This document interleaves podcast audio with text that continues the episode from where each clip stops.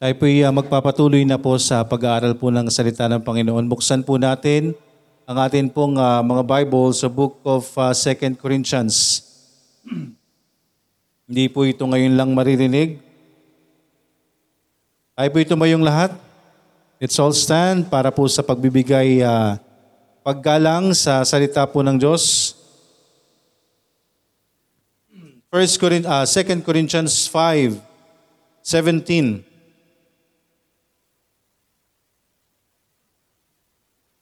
Say amen kapag andyan na pong lahat. 2 Corinthians 5 verse 17, basahin po natin sabay-sabay, ready, read. Therefore, if any man be in Christ, he is a new creature. All things are passed away. Behold, all things are become new. Tayo po'y saglit na manalangin. Dakilang Diyos na nasa langit, maraming salamat sa mga oras pong ito at bigyan nyo kami ng kapatawaran sa anuman pong mga pagkakasala, mga pagkukulang namin pong uh, nagagawa o patuloy na nagagawa or struggling kami, Panginoon. Kayo po ang gumabay nawa sa bawat isa at sa mga oras pong ito ay gabayan niyo po nawa kami. Bigyan niyo kami ng maayos na puso at isipan na way uh, malahiyang uh, makadaloy, maihayag ang iyong salita sa bawat isa. Patuloy niyo kami bigyan ng wisdom, Panginoon, at lalo tigit ang iyong lingkod sa paghahayag ng iyong salita. Maraming maraming salamat po at kayo po ang patuloy na kumilos din po sa mga wala po sa aming kalagitnaan na hindi kasama sa pangalawang uh, batch ng, pag, ng pagtitipon, ay po ang nakakaalam sa mga sitwasyon ng bawat isa at higit sa lahat sa mga may karamdaman. Kayo po nawa ang patuloy na magpagaling. Maraming maraming salamat po Hinihiling po namin ang lahat ng ito sa pangalan ni Jesus na aming Panginoon at tagapagligtas. Amen. Tayo po'y makakaupo na pong lahat. Therefore, if any man be in Christ, he is a new creature. All things are passed away. Behold, all things are become new. Tingnan po natin sa Tagalog ang uh, mga nakasulat na ito. Ito po yung salin po sa Tagalog 517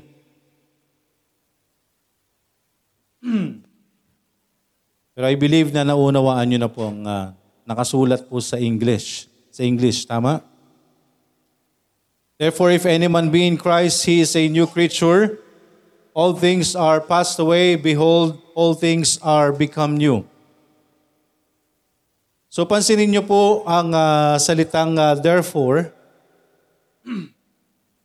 ano po ang ibig sabihin po ng salitang therefore? Ito po ay uh, pagbibigay ng uh, kumbaga, di ba na madalas natin naririnig yan kapag uh, nung tayo high school o kahit sa ngayon, di ba, sa mga eskwelahan, saan ginagamit yung therefore? After ng experiment. Di po ba? I therefore conclude. Di ba? Yan yung madalas na paunang uh, salita. Kapag iyong naobserbahan ang isang bagay, kapag ginawa mo yung isang bagay, pinag-compare mo ang isang bagay, maraming paraan po para tayo po ay uh, magbigay uh, ng konklusyon. Di po ba? Pwedeng iahalin tulad natin ng isang bagay. Pwedeng obserbahan mo yung karakteristik ng isang bagay. At i-compare natin sa ibang bagay. So, pwede tayong magbigay ng konklusyon. So ano po ang uh, ipinaparating po sa atin, ang mensahe po ng Panginoon sa umagang ito? Tayo po bilang mga Kristiyano, para tayong ano po, para tayong under experiment. Diba? Sabi nga sa patutuo kanina, tinitignan tayo. Tinitingnan tayo ng mga taong nakapaligid sa atin. At kadalasan po, ang unang-unang tumitingin sa atin ay sino? Di ba? Madalas, ang unang-unang tumitingin sa atin, kapwa mananampalataya. Di ba?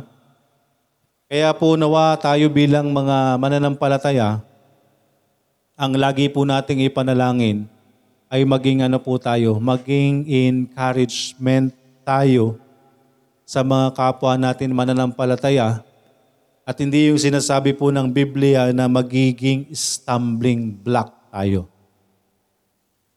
Nakuha po natin? Hindi tayo yung katitisuran ng mga mananampalataya kung hindi tayo po ay, uh, kumbaga gagawing uh, example. Hindi naman po itataas tayo bilang mananampalataya na sumusunod sa Diyos, pero yung makita po tayo, yung atin pong uh, testimony, makita po sa atin yung pagiging bagong nilalang.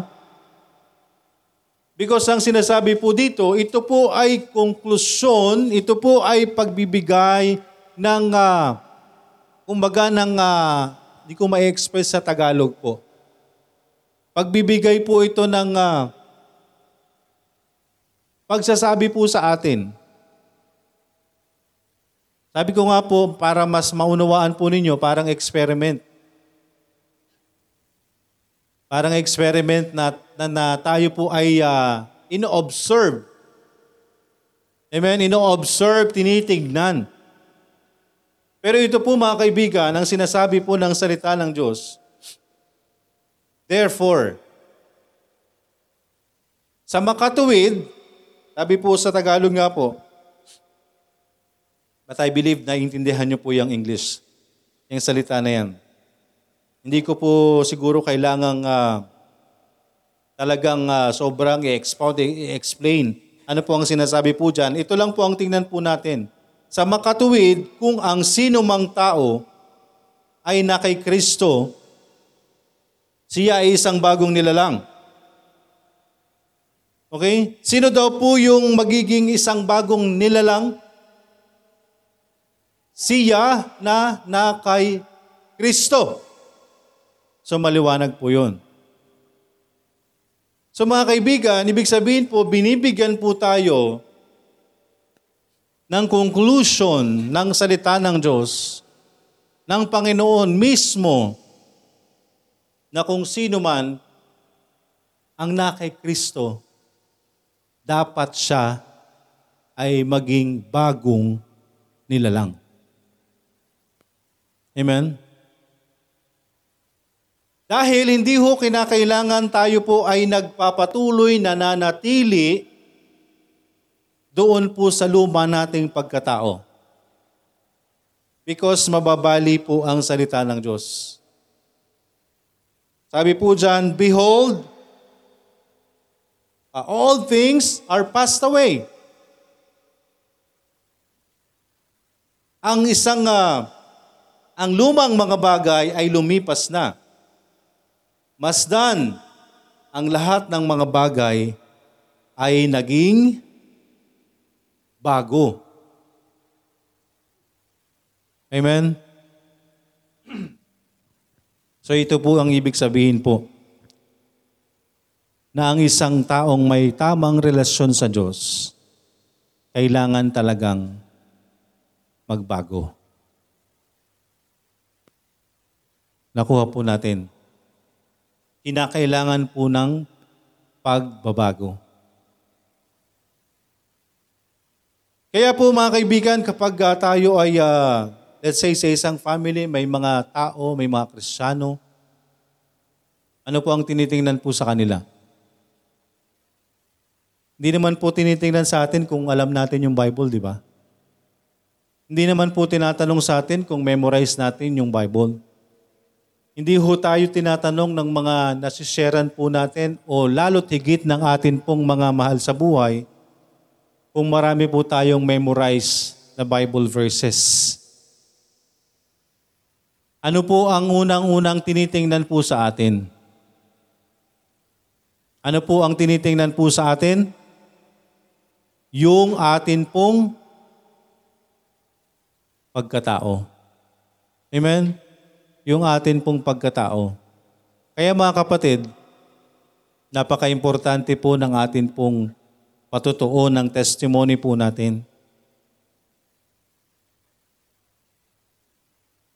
Kaya kinakailangan po talagang tayo, sabi nga kanina, kinakailangan tayong magpakilala. Tama po yun. I agree na kailangan ho tayong makilala bilang Kristiyano. Dahil kung tayo po ay kilala bilang Kristiyano, sabay natural, aalagaan mo yung testimony mo.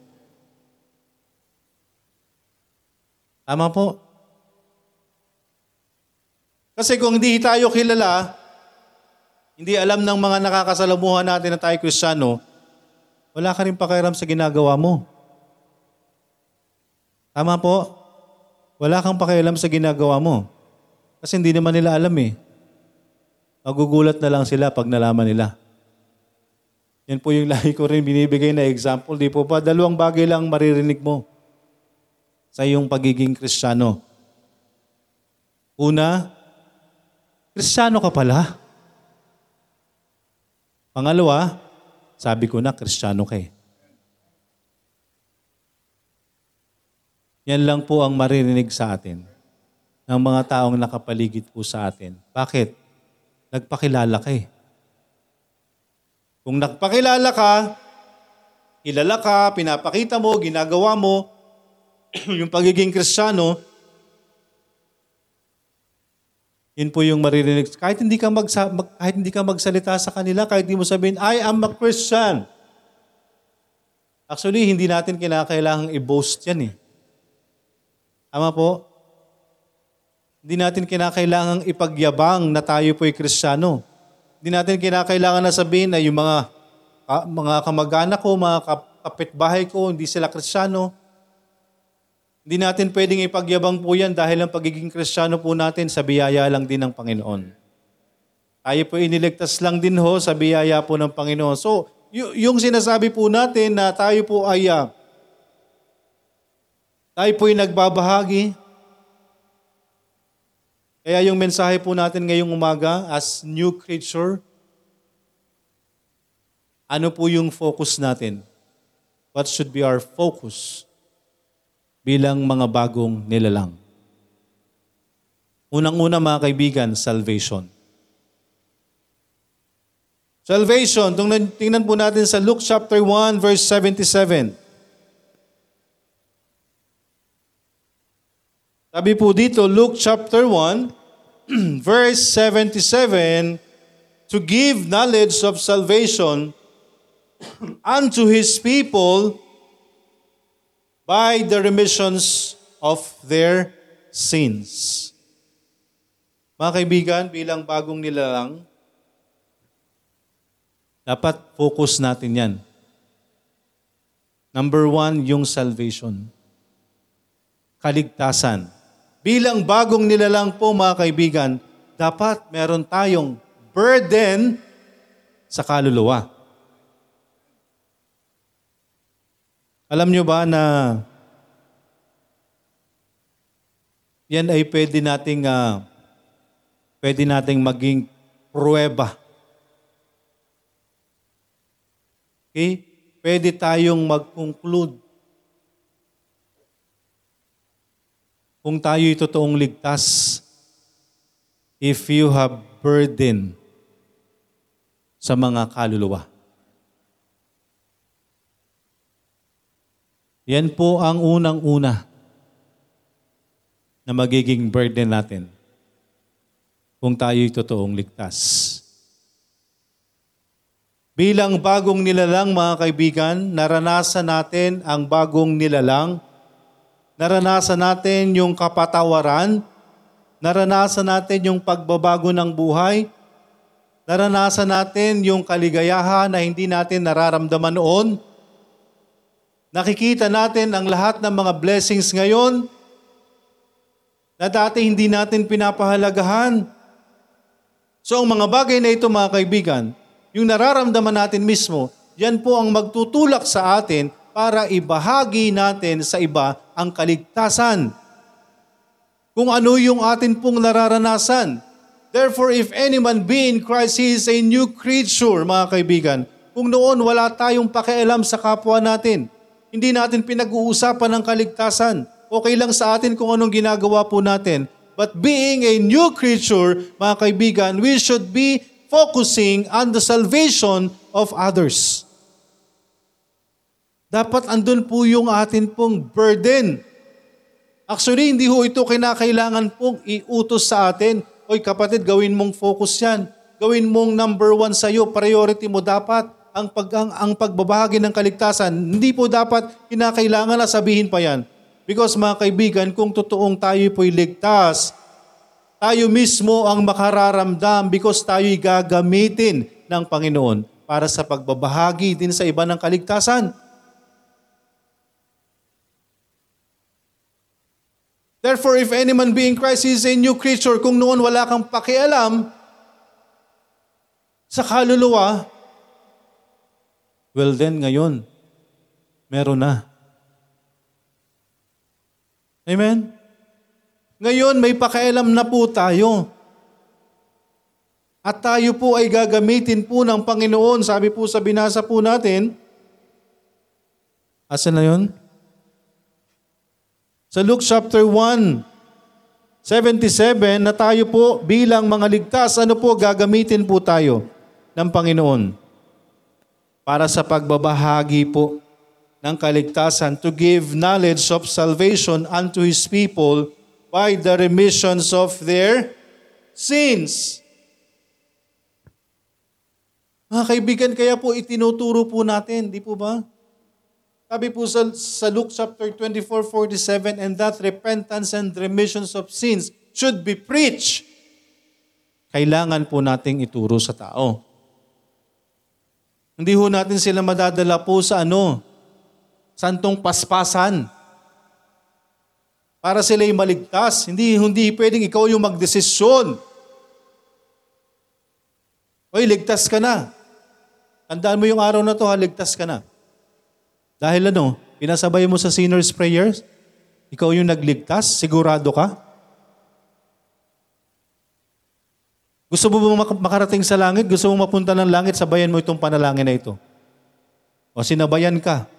Dineclare mo yung kaligtasan. Tandaan mo itong araw na to ngayon. Simula ngayon, ligtas ka na. Nakasulat na ang iyong uh, pangalan sa aklat ng buhay. Are you sure?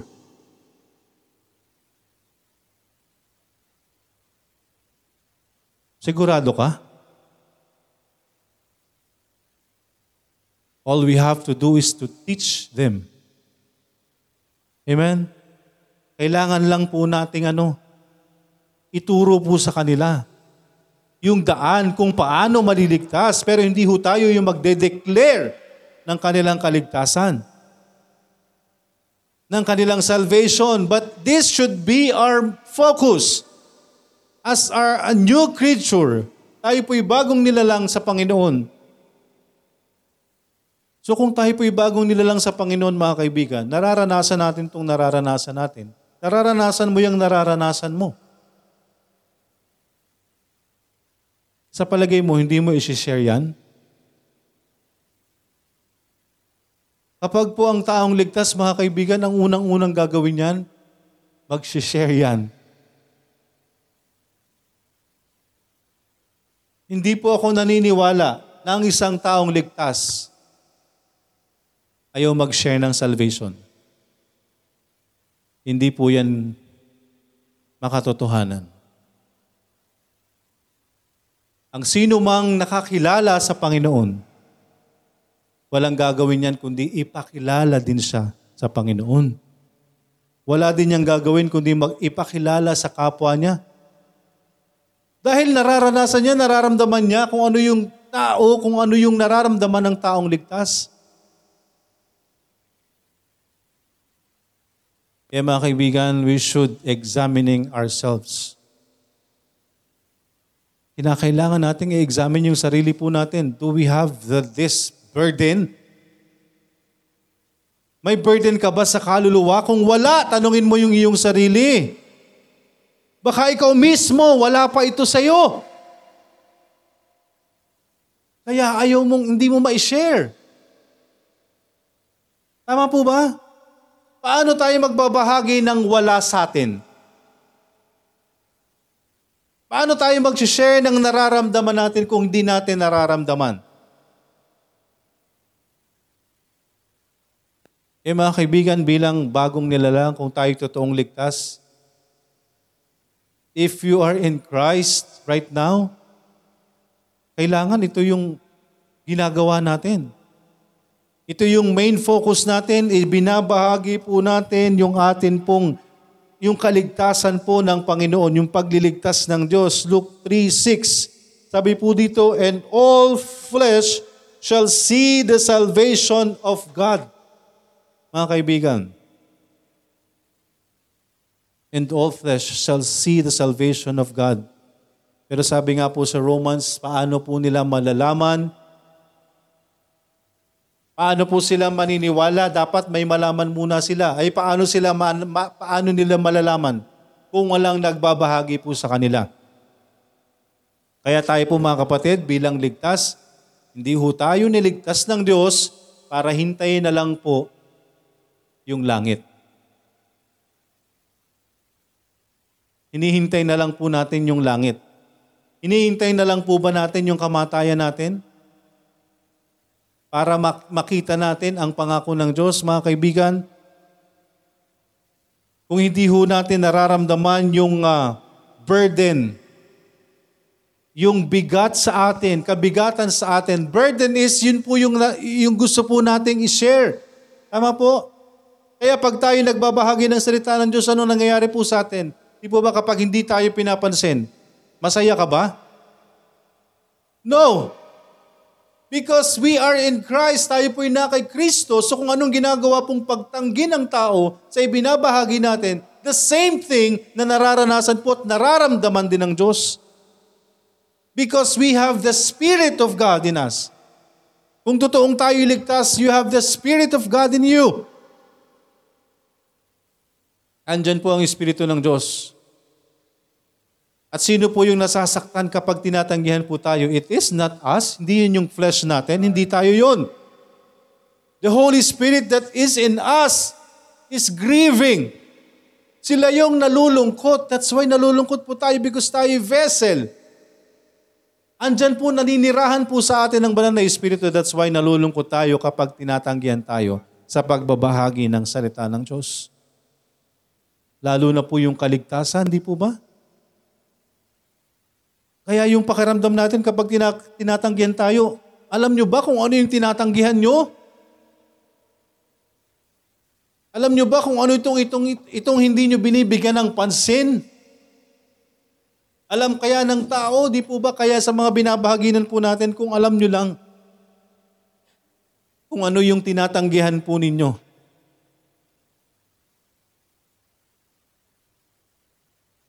Pero nawa po bilang taong ligtas, kung tayo po isang bagong nilalang, dapat nasa listahan natin ang bagay na ito. Dapat kasama to sa priority natin, sa focus natin bilang ligtas. Salvation. Kaya tayo mga kaibigan, kung tayo po ay uh, naway siguraduhin po natin Siguruhin po natin yung atin pong kaligtasan. Because bilang isang taong ligtas, dapat ito'y atin pong nararamdaman ang pagbabahagi ng kaligtasan. Amen? Open your Bibles, Luke chapter 6 verse 22. Luke chapter 6 verse 22.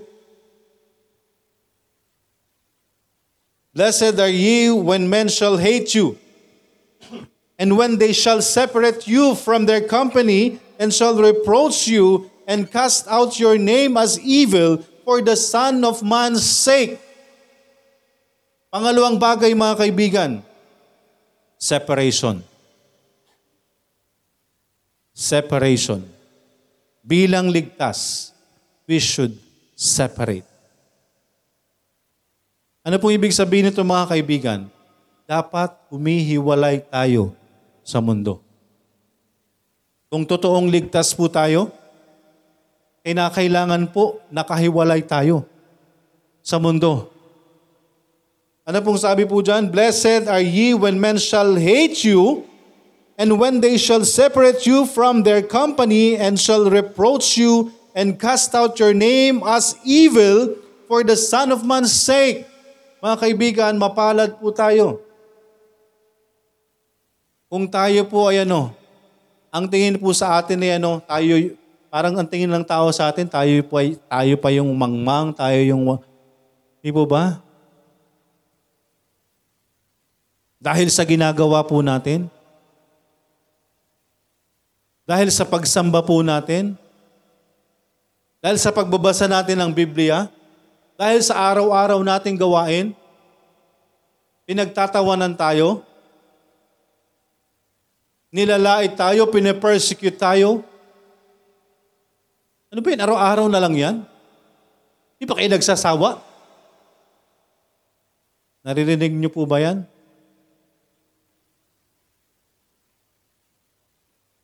Di ba? Pupunta ka nga lang ng simbahan. Ang tagal-tagal naman ng pagsimba nyo, maghapon kayo. Pag ginagawa nyo. Mapalad ka kapatid. Kapag nararanasan mo yan. Amen? Separation po yan. Since we are separating, since tayo po'y humihiwalay, hindi talaga matutuwa sa iyo ang tao. Dahil hindi mo ginagawa yung ginagawa nila ng mundong ito, hindi mo ginagawa, hindi sila matutuwa sa iyo. Anong tingin nila sa atin? Anong tingin nila sa inyo? Kapag hindi tayo nakikisa sa gawain ng mundo. Di ba parang tayo yung masama? KJ mo naman. Ano ba yan? Di ka pwede ng linggo? Maintindihan ka ng Diyos. Yon ang hindi naiintindihan ng tao. Kung ano yung kalooban ng Diyos. Amen? Mga kaibigan, if we are a new creature, dapat alam po natin to. Separation. Kailangan nagsiseparate tayo, humihiwalay po tayo mga kaibigan. Because kung hindi ho tayo hihiwalay, as I've mentioned mga kaibigan, hindi tayo nagpapakilala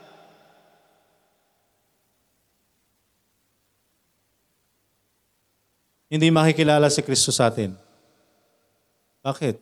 Parehas lang kayo eh. Sinabi ba ng Diyos?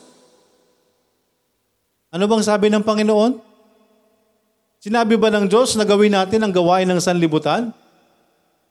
Sinabi ba ng Diyos na makipamatok tayo sa mga hindi natin kapananampalataya? Anong sabi ng Panginoon? Love not the world. Oh, nilahat na, di ba?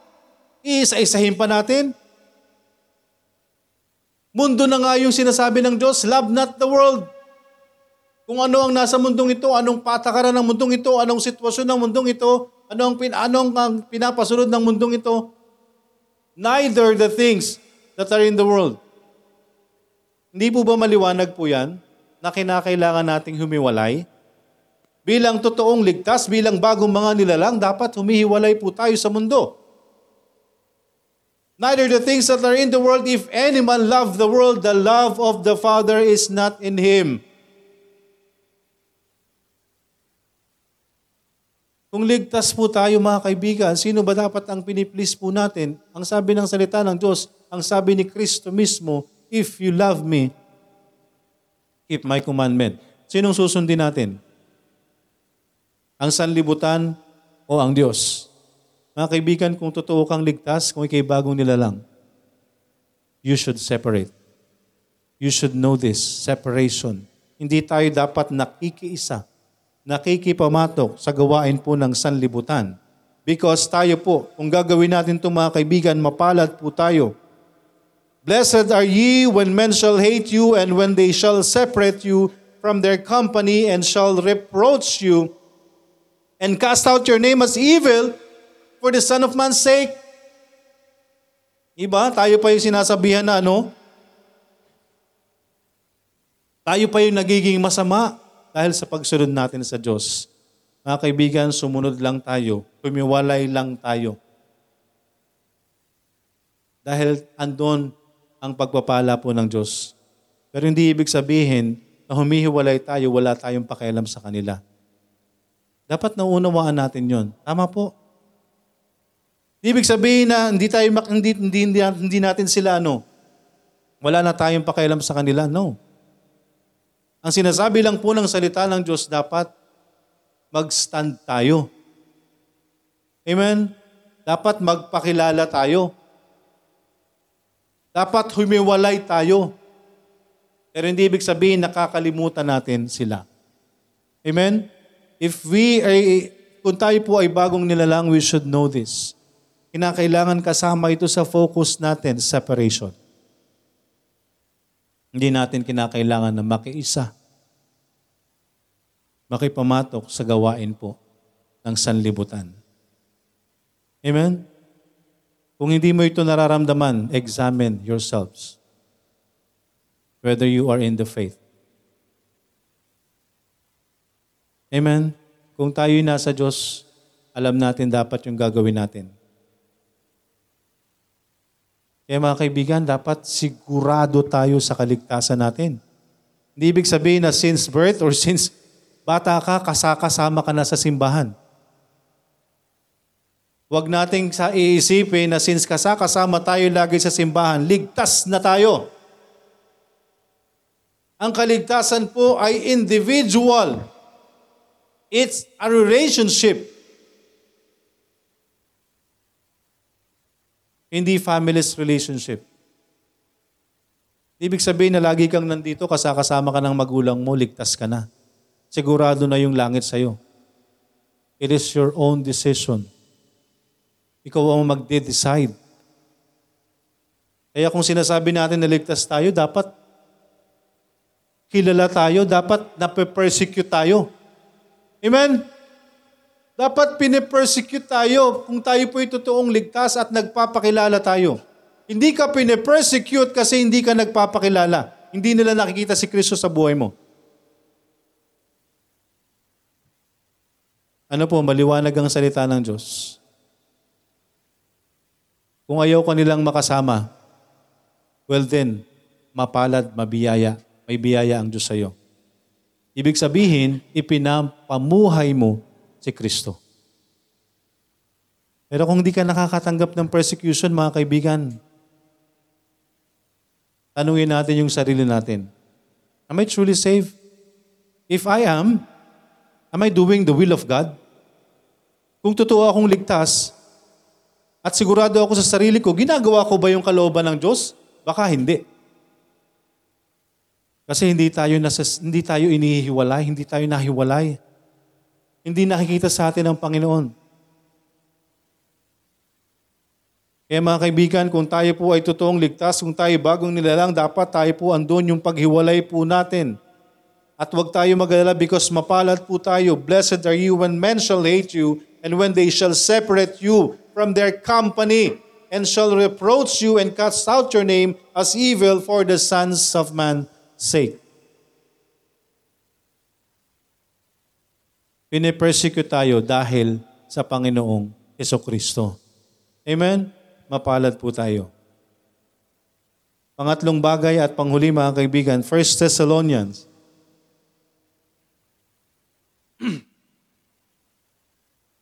Mag uh, 36 na. 1 Thessalonians, last na po ito. Huling punto na po natin. Bilang mga taong uh, ligtas, bilang tayo po'y uh, bagong nilalang. Dapat alam po natin ang mga bagay na ito. Unang-una, salvation. Pangalawa, separation. Pangatlong bagay po, sanctification. Sabi po dyan sa 1 Thessalonians, 1 Thessalonians chapter 4, verses 4 to 3. Sabi po dyan, For this is the will of God, even your sanctification, that you should abstain from fornication, that every one of you should know how to possess his vessel and sanctification and honor. Amen? Sanctification po mga kaibigan, is ito po yung ano po, yung pag ah, pinapagiging banal po tayo ng Panginoon.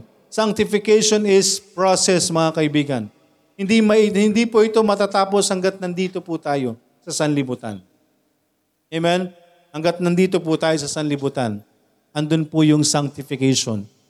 Andun po yung pagganap natin ng kalooban po ng Panginoon. We are being sanctified sa Panginoon. Ano pong sabi po dito? 1 Thessalonians chapter 4 verses 3 For this is the will of God, even your sanctification, that ye should abstain from fornication, that every one of you should know how to possess his vessel in sanctification and honor. Mga kaibigan, kung totoong tayo po ay ligtas, alam natin dapat ang bagay na ito, mga kaibigan, sanctification. Ibig sabihin po, ang sino mang tao na ligtas, dapat hindi na po tayo ano, nagpapatuloy sa kasalanan. Dapat andun po yung pagtingin po natin sa kasalanan. Dapat ipinapanalangin po natin ang kasalanan na dapat hindi kasama sa atin pong buhay. Amen? Na tayo po bilang mga ligtas, dapat nagpapatuloy po tayo sa kabanalan, hindi sa kasalanan. Amen. Ang totoong ligtas, ang totoong nilal, ang taong bagong ang bagong nilalang na mayroong kaligtasan mga kaibigan. Andun po yung conviction sa kasalanan. Na hindi po tayo dapat nagpapatuloy sa kasalanan. So ipinapanalangin po natin ano yung struggle natin, ano yung ah, yung kasalanan po na, na ibinigay po natin sa Panginoon, hindi ho agad yan automatic, bigla na mawawala po sa atin. Kung totoong tayo po'y ligtas, babaguhin po tayo ng Panginoon. All things are passed away, behold, all things are become new. Amen? So dapat nagpapatuloy po tayo sa kabanalan. So paano ho tayo mabubuhay sa kabanalan? Kailangan alam natin ang kanyang kautusan. Alam natin ang kalooban ng Panginoon.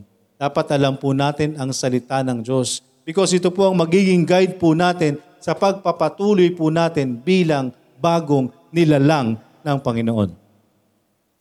Amen? Kung totoong tayo po iligtas, andyan po dapat yung focus natin, yung priority natin.